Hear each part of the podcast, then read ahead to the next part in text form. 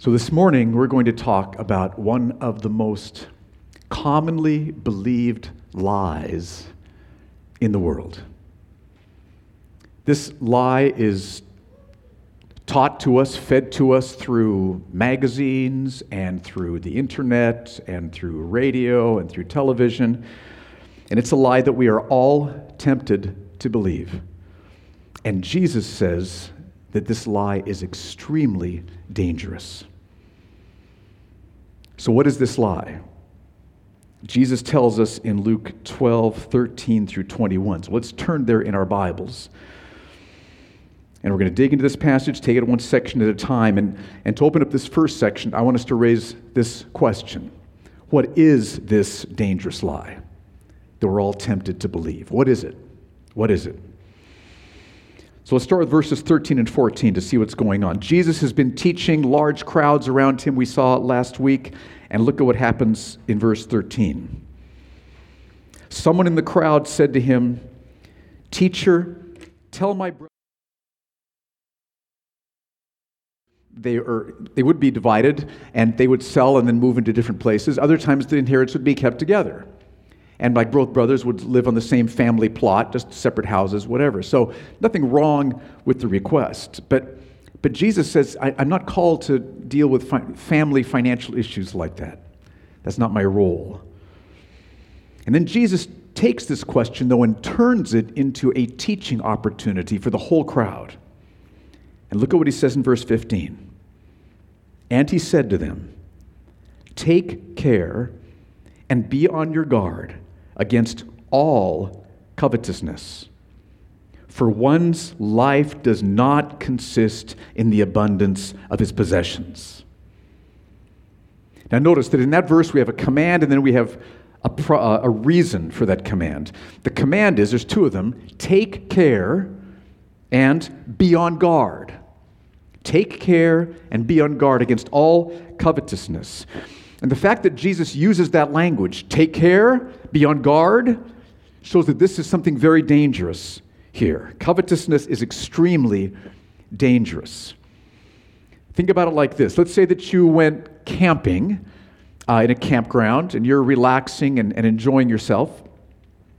But then somebody walks into the campground and says, Just want to let you know that a few hours before, a man eating mountain lion was walking through this campground. So just want you to be able to be cautious about that. Now, that, that would change things for you, right? You'd move from relaxing and enjoying yourself to taking care and being on your guard because there's something extremely dangerous there this man eating mountain lion.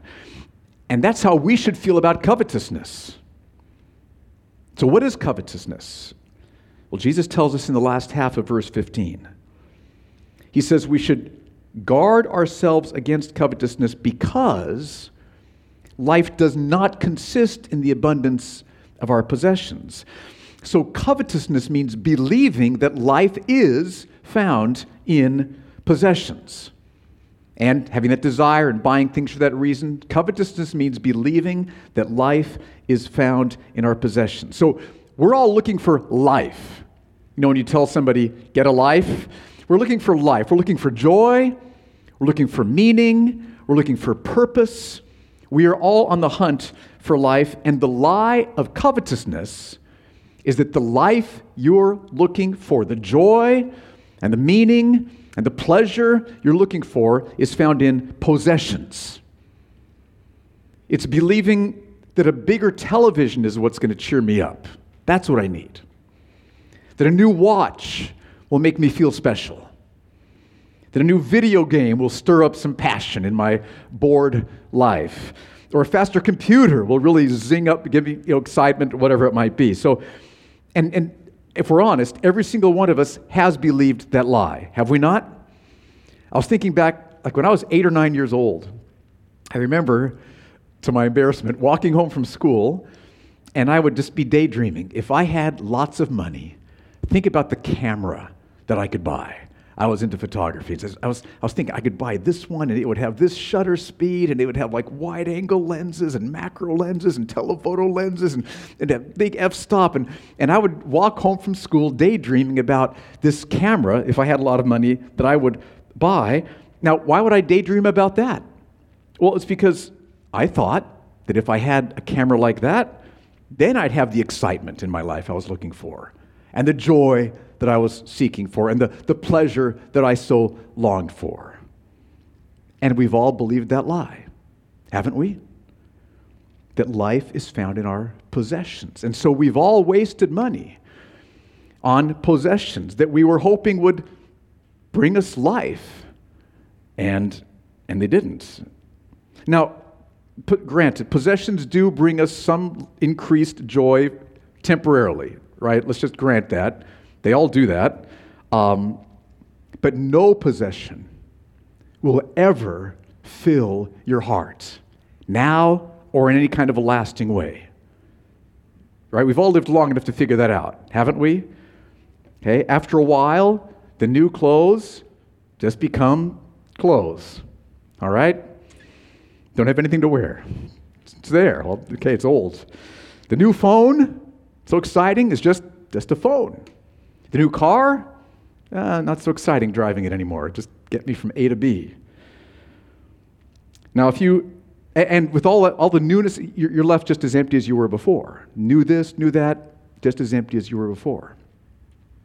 Now, if you doubt that, how do I put this? If you, if you don't, if you aren't so sure that there's no possession that will satisfy you, let me share with you two stories of men who had so much money they could buy almost anything they wanted, and here's what they said.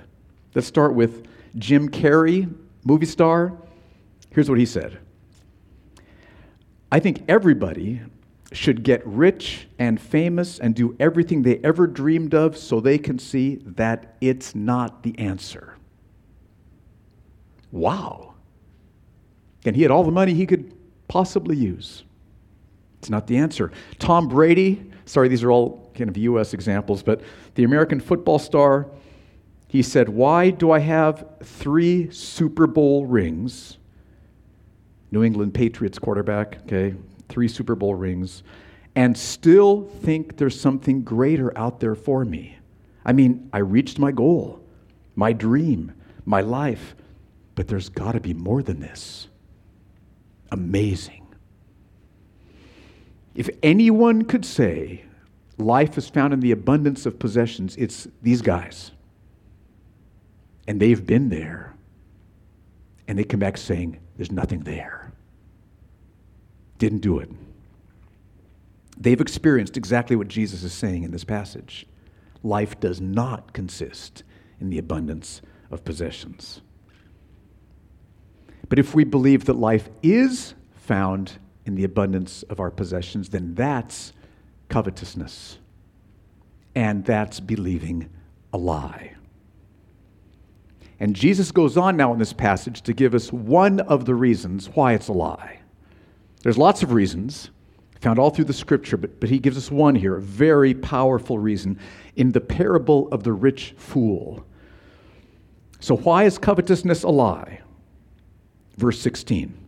Start there. And he told them a parable. So again, he's still teaching to this crowd. He told them a parable saying, The land of a rich man produced plentifully. So imagine that you were this man.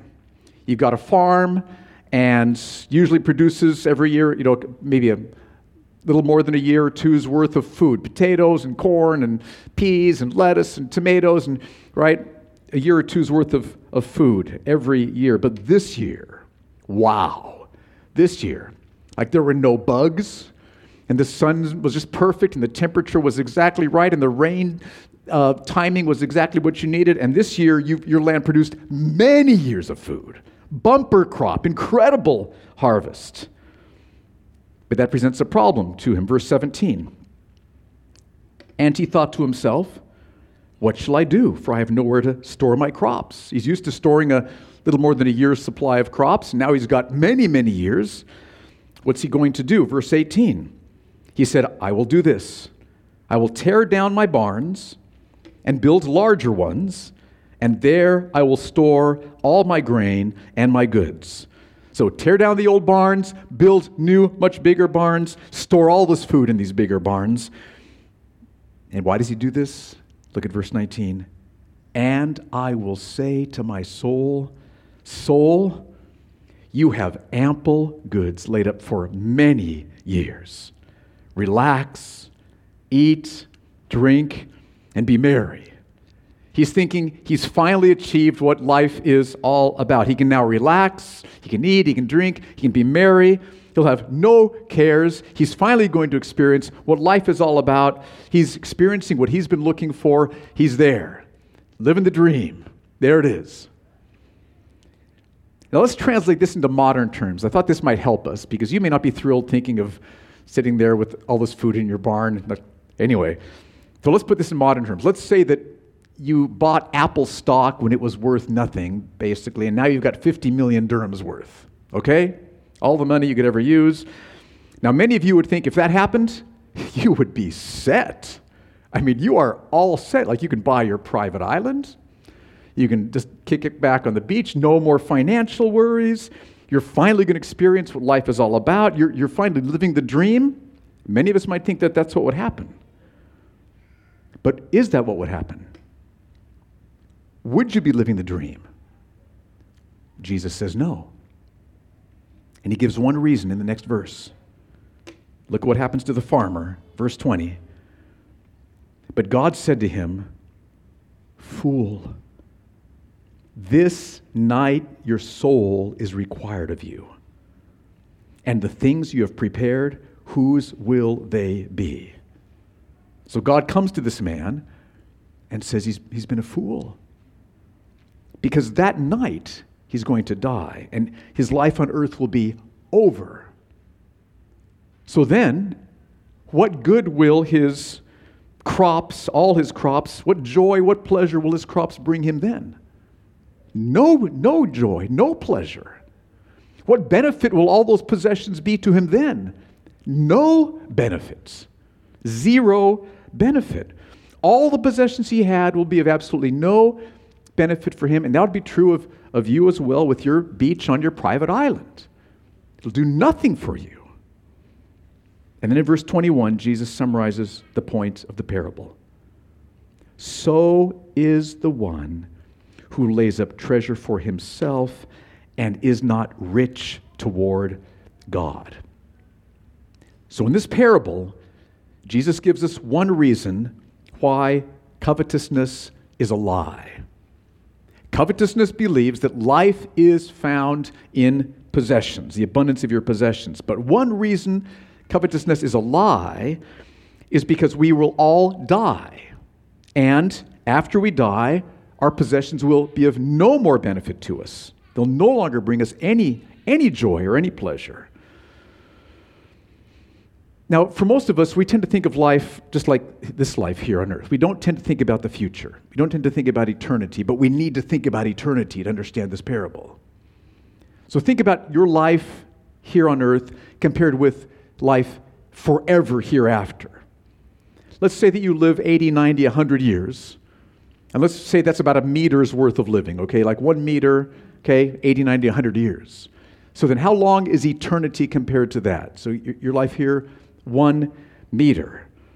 Okay, because the Bible says when we die, we don't just stop living, we will go on living forever. We will either live forever in, in heaven or in hell, depending on whether or not we've trusted Jesus. So let's try to get a grasp on so how long is eternity? Okay, so your life here is one meter. Is eternity like maybe goes goes back to the back row? You know? No, you got to keep going farther than that. Maybe out to the out to the street. No, you, you got, got to keep going. Maybe to Dubai. Uh, keep going. Okay, to the moon. Keep going to the, to the sun, to, to the farthermost outside galaxies. So, your life here compared to how far that would be out to those galaxies, well, you're getting, actually, not really getting close because that's just not even scratching the very beginning of the surface of what eternity might possibly just start even beginning to look like. Do you feel that? I mean, you've just like not even started yet. So understand, you will live consciously forever. Forever. Your life will never stop. I mean, you will die physically, and then you will live forever. That's what Jesus wants us to be wrapping our, our minds around here. And one reason covetousness is a lie One reason our life does not consist in the abundance of our possessions is because we will all die, and after we die, our possessions will be of no benefit. Our possessions only last for that meter. And after that, they mean nothing forever. But that's not all that Jesus says. I'm, I'm so glad. He tells us there's an alternative to that. Okay, what does life consist in? That's what I want to know. So, what is the alternative to seeking life in our possessions? Where can we find life, the joy, and the meaning, and the pleasure that we're all hungry for? Read verse 21 again. So is the one who lays up treasure for himself and is not rich toward God. So, the alternative to seeking life in our possessions is being rich toward God. Now, what does that mean? What would that look like tangibly, practically in our, in our lives? And Jesus gives us an example in verses 33 and 34, right in the next section. Now, Aaron's going to be preaching on that passage next week, okay? But I just want to look at it briefly just so we can get a feel of what does it mean to be rich toward God so we can start to apply this passage. Look at verses 33 and 34. These are stunning verses. Verse 33, Jesus says, Sell your possessions and give to the needy. Provide yourselves with money bags that do not grow old with a treasure in the heavens that does not fail, where no thief approaches and no moth destroys. For where your treasure is, there will your heart be also. Okay, let's get practical here. Let's say somebody in your home group loses their job. They've been sending money back to their home country to take care of their family and, and they've lost their job and, and, and they've been struggling along, and now they are out of money and they have no food for groceries this week. Somebody in your home group. And you're trusting Jesus. You've turned from your sin, your, your trust is in Jesus Christ, and you know that because Jesus died on the cross, you know what that means. All your sins are forgiven, just like we sang about earlier. All your past sins, present sins, future sins, all of your sins are forgiven, which means you will never face God's judgment. It's heaven for you forever, knowing God's love and favor and goodness for eternity. Not only that, you know that because of the cross, God has given you the gift of the Holy Spirit, which we also sang about earlier. And the Holy Spirit makes the presence of Jesus so real in your life that you are strengthened, that you are comforted, that you are filled, that you are full of joy. Not only that, because Jesus died on the cross, all of God's promises are true for you, which means, among other things, that God has promised He will take care of all of your financial needs the rest of your life. It doesn't mean you'll be rich, but you'll have everything that you need. And so, you know, because of the cross, I'm forgiven, my heart is filled with the presence of Jesus. All of my financial needs are going to be met. And so, because of all that you know is true, because of Jesus and for Jesus, you say, I want to give my home group friend grocery money. And so, you gladly give, take your money, your hard earned dirhams, and you, you give your friend grocery money. Here, take this. For Jesus' sake, take this. Eat this week. And Jesus says that when you do that, something amazing happens. Not just that your friend has grocery money, which is a, beautiful thing, but something else happens. You provide yourself with money bags. Money bags that do not grow old. You provide yourself with a treasure in the heavens that does not fail no thief approaches, no moth destroys. Now, what is that treasure in the heavens?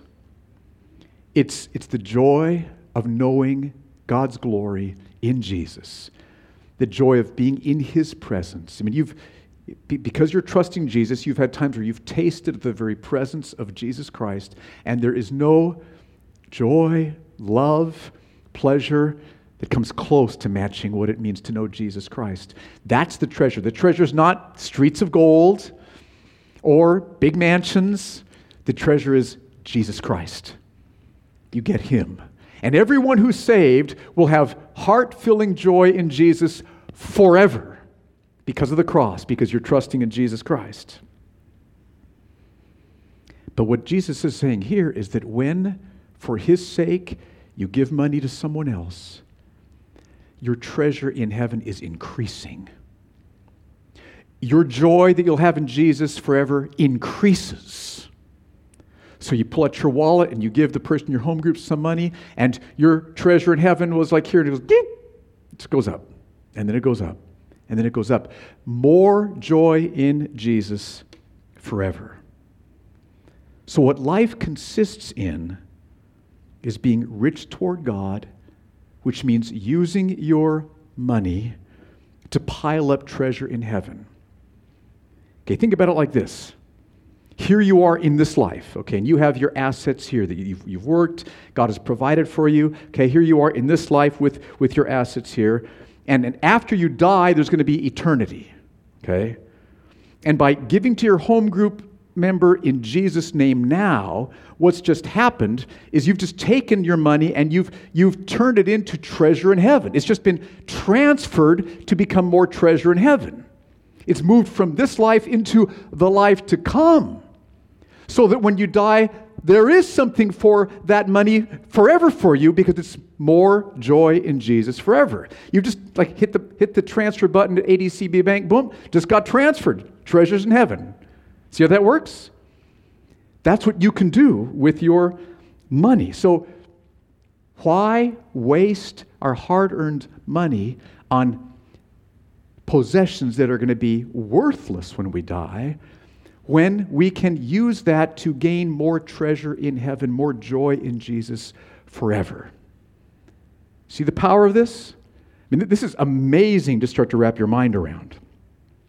It's astonishing every dirham you have in your account can increase your joy in Jesus forever. Now, what does it look like practically? How do we go about doing that? I want to get tangible here so that we can there's, there's lots of ways and god will lead all of us in different ways to do this but let me just give you some thoughts just so you'll start to see kind of how how we've tried to live this out over the years and see if this makes sense to you how do we go about doing that? I mean, one obvious way is by giving to God's work, giving to missionaries, giving to the church. Okay, that's obvious. But I want to mention it because it is, it is important. I mean, the, the more that you are able to give to Grace Church, the more staff we can bring on, the more churches we can plant, the more the gospel can advance.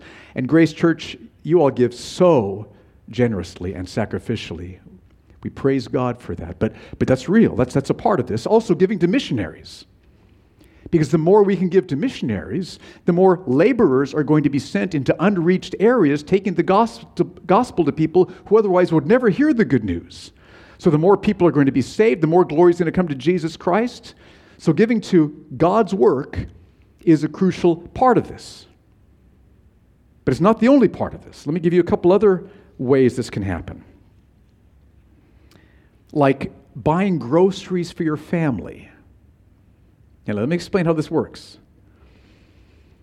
If the purpose that you have in, in leading your family is because you want, you want to raise up a little army of you and your wife, your husband, and your kids, and to advance the gospel here in Abu Dhabi, in your neighborhood, your workplace, school, right? This is our purpose for being here. We got the job, that's important, but, but really, kingdom work, okay? We're advancing the gospel here. If that's your purpose for having your family, then when you go to buy groceries, you're, you're like going to, to feed the little army that you're raising up there. And so you're saying, Jesus, for your sake, oh, thank you, I've got this money. Thank you that I can buy this food. Strengthen my family through this. Give us health through this. Give us energy to advance the gospel through this. And as that money is feeding your family for Jesus' sake, I believe it's piling up treasure in heaven. Your joy in Jesus forever has just increased. Now, if you're just buying groceries like caviar and Chateaubriand steak, you know, and just because just because uh, you know I like to eat good food, well then it's this is all stays here and it's, it's gone when you die. But, but if there's a God word sense, a Jesus word sense, Lord, for the sake of your kingdom, to feed me, feed my wife, feed my children so we can advance the gospel, Lord, use this food now to strengthen us with this treasures in heaven. Does that make sense? Let me give you another example. Taking your family on vacation, okay? Now, you're not doing this so that you can impress your boss with the amazing vacation you took your family on, or impress all of your friends, or, or because you, you think this family is what's going to totally satisfy me and fill me. It won't, okay? Unless Jesus is in the center of it, no matter where it is, right? If he's there, you'll be good. But if your purpose in raising your children is you, you want them to come to know Jesus, you want them to love Jesus, and so you want to have a, just a good family vacation time to bond together, to laugh together, to play together, to talk together, just to be together. Oh Lord, so that my, my kids can see more of Jesus and, and I can love them and show your love to them. Oh Lord. So, yeah, you, you spend the money in the vacation, and, and if that's your heart, if that's your purpose, then that gets transferred into treasures in heaven, more joy in Jesus forever. Does that make sense? But if so, I'm going to impress this person, I'm going to impress this person with my vacation, well, then it doesn't. It just dies here. One more example buying a car for your family, right? I mean, you need a car to get to work, take your kids to school, right? We want to see people saved at the school, to uh, meet a friend at Starbucks to share the gospel with him, to go to come to church, go to home group, whatever it might be. So, as you, for Jesus' sake, say, Lord, what, what car should I buy here so we can advance the gospel? Um, I, I, don't want to waste my hard earned money. Guide us, lead us. We want to advance the gospel. As, you, as that's your heart and you buy that car, you've just transferred money into your treasures in heaven. But now I do want us to be careful. We've got to be careful at this point, and here's why.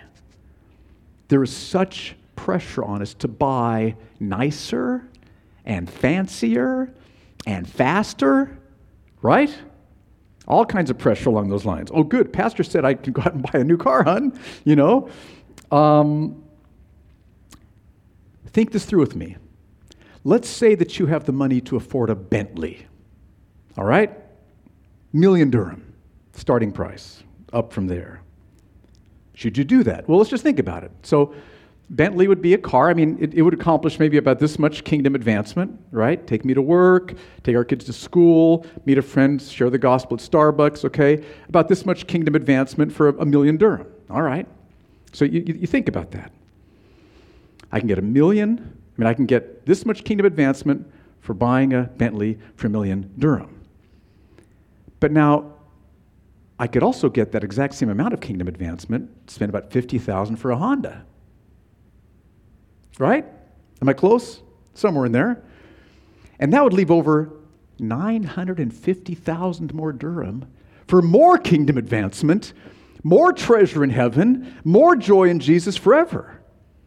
So you, you do the math. Just do, go ahead, make a spreadsheet, okay? Kingdom advancement, price, amount of kingdom advancement per dirham spent and you figure out what's the smartest investment. Listen, don't waste your hard earned money.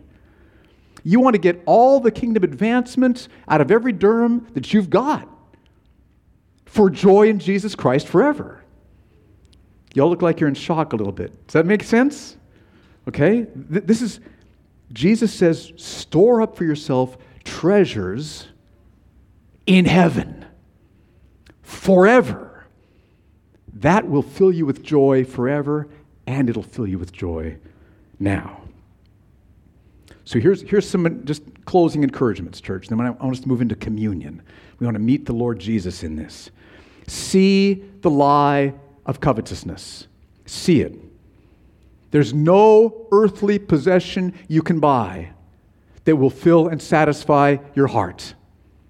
Nothing out there. Don't waste your money buying stuff for that reason.